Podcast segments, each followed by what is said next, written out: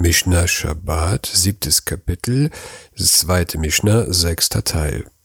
Nach einer längeren Pause habe ich etwas Zeit gefunden, weiter am Podcast zu arbeiten. In der letzten Mishnah sprachen wir über das Dreschen. Unser Getreide ist nun gedroschen, aber es fehlt noch an einigen Schritten, bis wir unser Brot genießen können.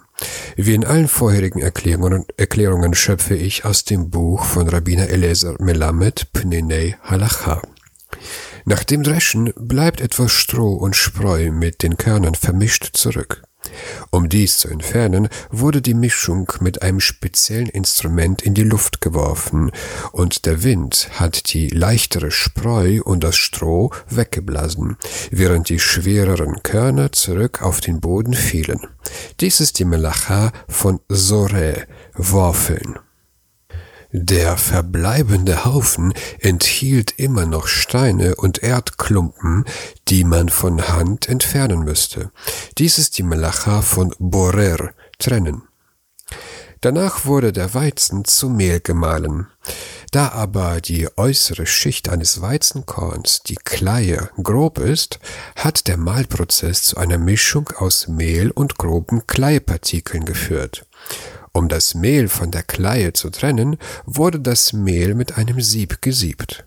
Das feinere Mehl wurde durch das Sieb gesiebt, während die Kleie an der Oberfläche blieb. Dies ist die Melacha von Meraket, sieben. Die Trennung, also die Melacha von Borer, erfolgt von Hand, während das Sieben, die Melacha von Meraket, mit einem Gerät durchgeführt wird. Bei der Trennung Borer wird der Abfall wie Stroh und Spreu von der Nahrung entfernt, während beim Sieben der Abfall, also die Kleie, im Sieb zurückbleibt, wenn das Mehl durch das Sieb läuft. Dieser Abfall heißt auf Hebräisch Psolet. Wir sehen also, dass es mehrere Möglichkeiten gibt, die Nahrung vom Abfall zu trennen. Alle diese Aktivitäten sind, wenn sie in ihrer normalen Art und Weise durchgeführt werden, durch das Torah-Gesetz verboten.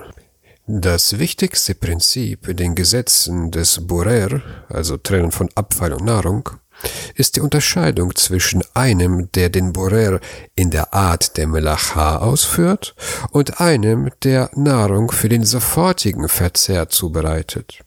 Wenn die Nahrung vom Abfall in der Art der Melacha, derech Melacha, getrennt wird, ist dies nach dem Torahgesetz verboten. Während man die Nahrung vom Abfall als Teil des Essens trennt, derech Achila, ist es erlaubt. Wenn zum Beispiel Erdnüsse mit Schalen vermischt werden, braucht man die Nüsse nicht zusammen mit den Schalen zu essen. Vielmehr kann man die Nüsse aus den Schalen entfernen und sie essen. Dies wird nicht als Borer betrachtet, es ist einfach die Art und Weise, wie man isst, derech achila. Dies ist auch nicht auf eine Erdnuss beschränkt. Man kann große Mengen Erdnüsse aus den Schalen herausnehmen, sie in eine Schüssel geben und sie zum Essen auf den Tisch bringen, da dies die normale Art und Weise ist, Erdnüsse zu essen. Es ist auch möglich, das Essen für andere Personen zu trennen. Deshalb kann man auch viele Erdnüsse aus der Schale nehmen, um sie einem Freund zu servieren. Entfernt man jedoch die Schalen aus der Mischung, um die Erdnüsse zum Verzehr lediglich vorzubereiten und nicht sofort zu verzehren, wird dies als Derech Melacha betrachtet, da man, da hat man ein Torah-Verbot übertreten. Wenn man die Erdnüsse entfernt, um sie viel später zu essen, wird dies ebenfalls als Derech Melacha betrachtet, da es nicht für den unmittelbaren Verzehr bestimmt ist und man hat gegen ein Torah-Verbot verstoßen. Die Trennung einer Mischung aus zwei Arten von Lebensmitteln stellt ebenfalls ein Verstoß gegen Borer dar. Selbst wenn beide Nahrungsmittel essbar sind, da es sich um verschiedene Arten handelt und man daran interessiert ist, jede Art getrennt zu haben, wird jedes im Verhältnis zum anderen als Psolit, Abfall, betrachtet. Indem man sie trennt, verbessert man sie dadurch und verstößt damit gegen das Verbot von Borer. Wenn also Mandeln und Walnüsse zusammen gemischt werden, man aber nur die Walnüsse will, gelten die, gelten die Mandeln für ihn als Psolet, als Abfall. Er kann die Walnüsse aus der Mischung entfernen, um sie sofort zu essen, denn das ist Derech Achila. Nimmt er jedoch die Mandeln heraus, gilt dies als Derech Melacha und er verstößt gegen ein Torahverbot. Wenn er den Gästen Mandeln und Walnüsse getrennt servieren möchte, dann gelten beide als Ochel, als Nahrung, und er kann sie voneinander trennen, um sie sofort zu servieren.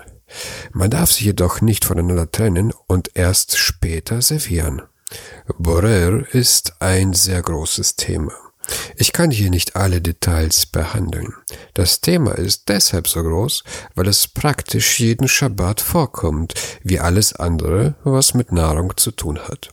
Deshalb empfehle ich euch die ausführliche, aber nicht zu langatmige Darstellung von Rabbiner Eliezer Melamed in seinem Werk Pnine Halacha. Noch ein Gedanke zum Schluss. In den letzten Episoden habe ich immer nur eine Melacha vorgestellt, in dieser aber gleichzeitig drei, Worfeln, Trennen und Sieben. Der Grund ist, diese drei Melachot sind sich so ähnlich, dass ihre Grenzen verwischen. Sie alle beinhalten den Gedanken einer Trennung, einer Scheidung zwischen Dingen. In der ersten Mishnah dieses Kapitels haben wir gelernt, dass man für jede übertretene Arbeit ein Opfer im Tempel darbringen muss. Das heißt, wenn ich nicht weiß, ob Trennen, Worfeln und Sieben am Schabbat verboten ist, und ich trenne, Worfle und Siebe, muss ich drei Opfertiere im Tempel darbringen. Was aber, wenn ich Borer mache, indem ich Mandeln herausnehme, weil ich sie nicht haben will? Damit übertrete ich die Malacha von Borer. Danach trenne ich Spreu vom Weizen, aber nicht mit Hilfe des Windes, sondern mit meinen Händen. Welche Melacha habe ich übertreten? Worfeln oder trennen? Es kann sowohl das eine als auch das andere sein. Wenn es zum Worfeln gehört, muss ich zwei Opfer bringen. Eines für das Trennen der Nüsse und eines für das Trennen der Spreu vom Weizen.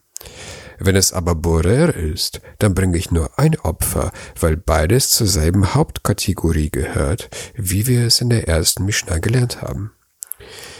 Dies ist schwer auseinanderzuhalten und ich habe noch keine Klarheit darüber. Worüber ich jedoch Klarheit habe, ist, dass wir noch nicht mit unserem Brot fertig sind.